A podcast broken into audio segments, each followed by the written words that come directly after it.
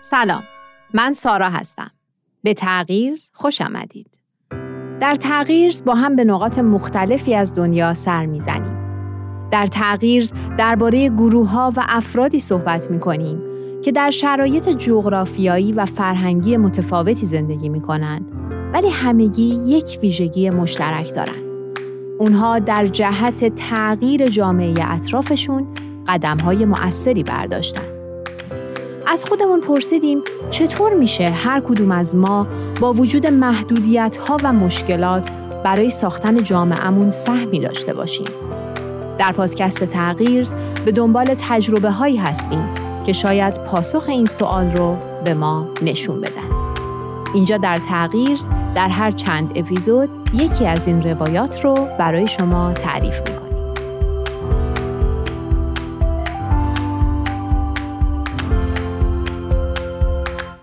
در دو اپیزود قبلی راجع به مؤسسه آشوکا صحبت کردیم. یک مؤسسه بین المللی که هدف اصلی اون ایجاد تغییرات اساسی در جهان هست. اگر دو تا اپیزود قبلی راجع به مؤسسه آشوکا رو نتونستید گوش کنید، اول از اونها شروع کنید. توی این اپیزود می‌خوایم درباره یکی دیگه از زمینه های فعالیت این مؤسسه صحبت کنیم. موضوع جهانی که این روزها از اصلی ترین دقدقه ها و گفتگوهای ما ایرانی هم هست. زنان.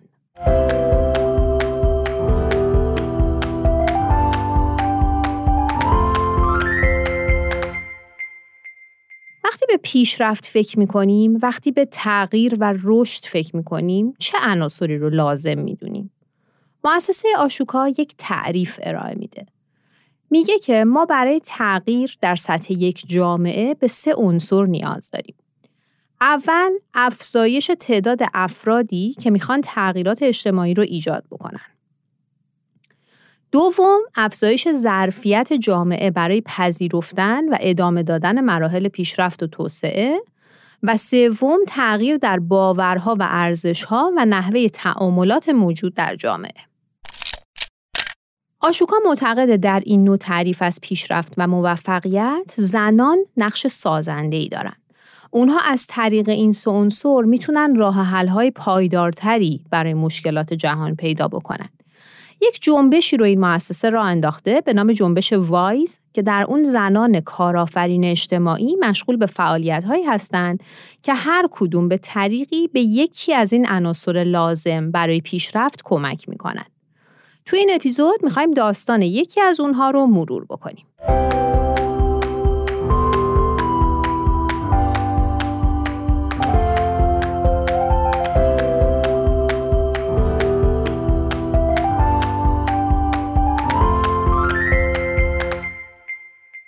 نانی زولمینارنی ساکن شهر جاکارتا در کشور اندونزی بود.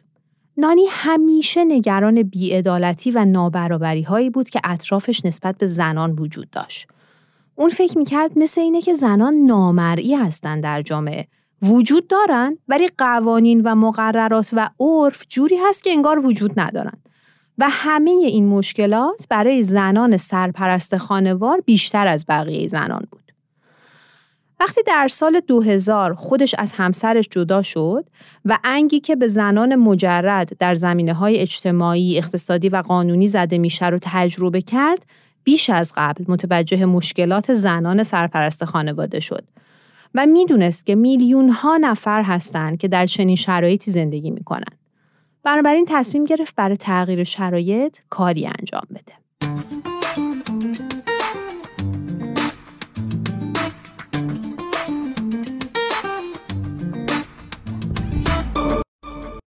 نانی تحلیلش از وضعیت این بود که نیروهایی وجود دارند که واضحاً باعث بیعدالتی برای زنان میشن. مثلا قوانینی که میگه مرد رئیس خانواده است و همه اختیارات در دست مرده. و نیروهایی هم هست که اینقدر واضح و شفاف نیست ولی اونها هم در ایجاد نابرابری نقش دارن مثلا ساختار غیررسمی جامعه و نحوه درک مردم از مقررات دینی باعث میشه عملا رفتارهای ناعادلانه زیادی در ارتباط با زنان صورت بگیره یا اینکه نوع نگرش نسبت به توانایی های زنان به گونه ای هست که اونها را از خیلی از پیشرفت ها محروم می‌کنه.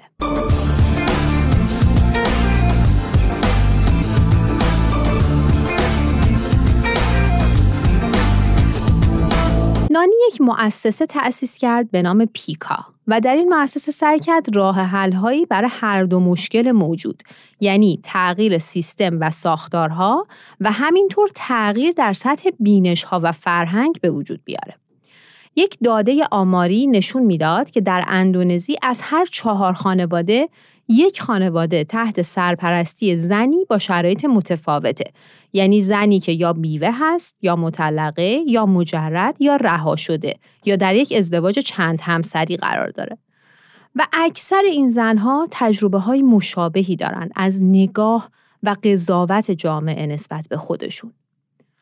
نانی مسیر رو شروع کرد به سمت ترویج و پذیرش عدالت، برابری و دیده شدن. اون برای این مسیر یه برنامه داشت. یکی از اولین کارهایی که کرد این بود که کمک کرد زنان تصورشون از خودشون تغییر بکنه. نانی یک جنبش را انداخت که توی اون جنبش خانم ها بیان و داستانهای خودشون رو تعریف کنن. در واقع از قدرت داستانگویی استفاده کرد تا روایت ها با دید جدیدی مشاهده بشه و نیاز به تغییر ساختار و سیستم در این روایت ها واضح باشه. یه کار دیگه ای که کرد این بود که زنانی که به شغل نیاز داشتن رو در مؤسسه استخدام کرد و ماها به اونها آموزش هایی داده شد تا دانش و ابزارهای لازم برای مستند کردن وضعیت زنان در اندونزی رو کسب کنند و اونها این مستندسازی ها رو انجام دادن و بعد به دولت ارائه دادن.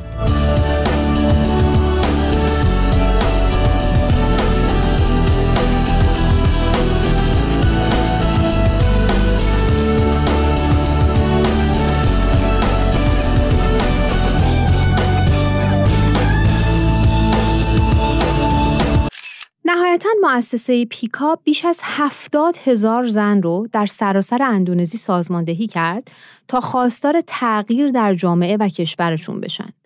نانی متوجه شد که وقتی زنان تجربیات خودشون رو چه از مبارزات چه از دستاوردهاشون به اشتراک می‌ذارن بهشون کمک میشه که لایه های قدرتی رو که زندگی اونها رو کنترل می‌کنه بهتر بشناسن و چگونگی تغییر اون لایه ها رو بتونن تجسم بکنن.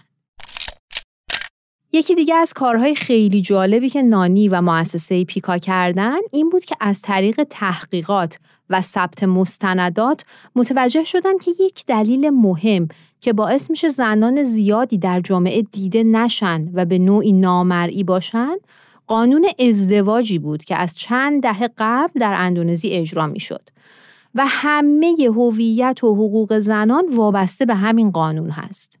ولی مشکل این بود که حدود 60 درصد ازدواج ها ثبت نمی‌شد. چرا؟ چون در خیلی از مناطق اطلاعات کافی برای نحوه ثبت این ازدواج ها وجود نداشت. یا مثلا هزینه ثبت برای بعضی از مردم خیلی زیاد بود. یا محل ثبت ازدواج از محل زندگیشون فاصله قابل توجهی داشت. بنابراین بعد دنبال یه راهی برای مشکل ثبت ازدواج میگشتن. نانی و مؤسسه شروع به اقداماتی کردند که هدفش این بود که همه زنان بتونن در جامعه دیده بشن، به حساب بیان و نتیجتا بتونن از حقوقشون برخوردار بشن. اونها موفق شدن کمک کنن و حمایت های انجام بدن تا اصلاحاتی در سیستم ایجاد بشه. یک دادگاه سیار برای روستاهای سراسر اندونزی راه انداختن تا نماینده های قانونی به جاهایی که مردم دسترسی به دادگاه ها برای ثبت ازدواج ندارن یا خیلی این دسترسی براشون سخته فرستاده بشن. حتی اونا موفق شدن که مقرراتی رو تصویب بکنن که جوامع کم درآمد رو از هزینه های بالا برای ثبت ازدواج معاف کنه.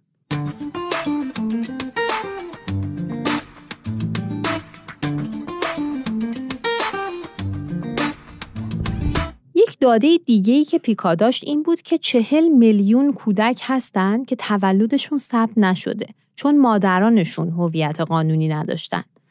مؤسسه پیکا فعالیت هایی کرد که نهایتا منجر به این شد که سیستم خدمات یک مرحله ایجاد بشه که در اون نه تنها ازدواج و طلاق بلکه تولد این کودکان هم ثبت بشه تا بعدش بتونن شناسنامه دریافت کنن.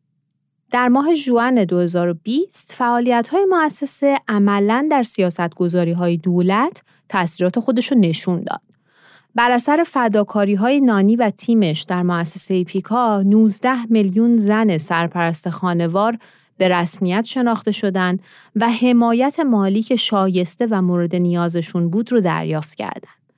اونا از نظر موقعیت اجتماعی هم شرایطشون تغییر کرد چون حالا که زنان سرپرست خانوار به رسمیت شناخته می شدن می‌تونستن در تمام جلسات روستایی که در گذشته فقط با حضور مردا تشکیل می شد شرکت کنند.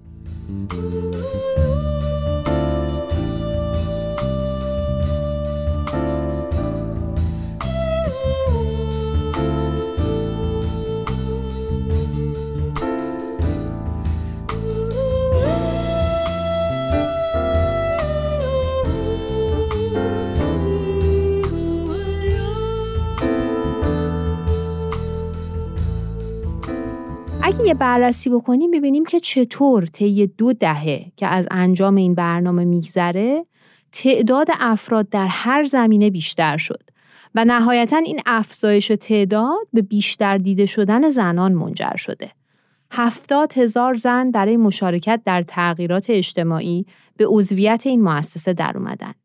19 میلیون زن دارای هویت شدند و در جامعه دیده شدند و 40 میلیون کودک الان شناسنامه دارند.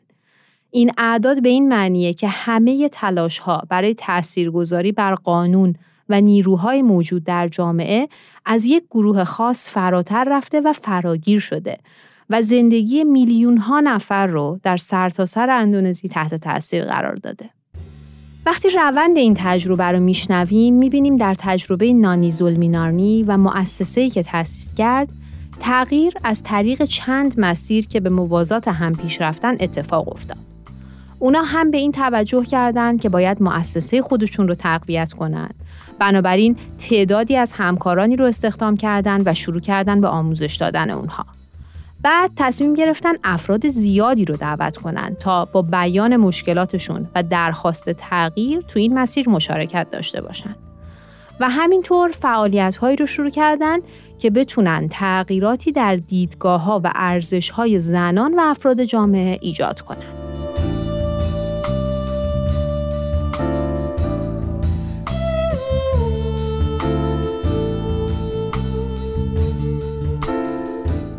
داستان یک روایت از چندین فعالیتی هست که در رابطه با حقوق زنان در مؤسسه آشوکا انجام شده. پیشنهاد می‌کنم به سایت این مؤسسه مراجعه کنید و روایت های دیگرشون رو هم بشنوید چون خیلی جالب و الهام بخشه. روایت هایی که تو نقاط مختلف دنیا و تو شرایط خیلی متفاوت انجام شده. آدرس سایت رو براتون توی توضیحات پادکست می‌ذارم.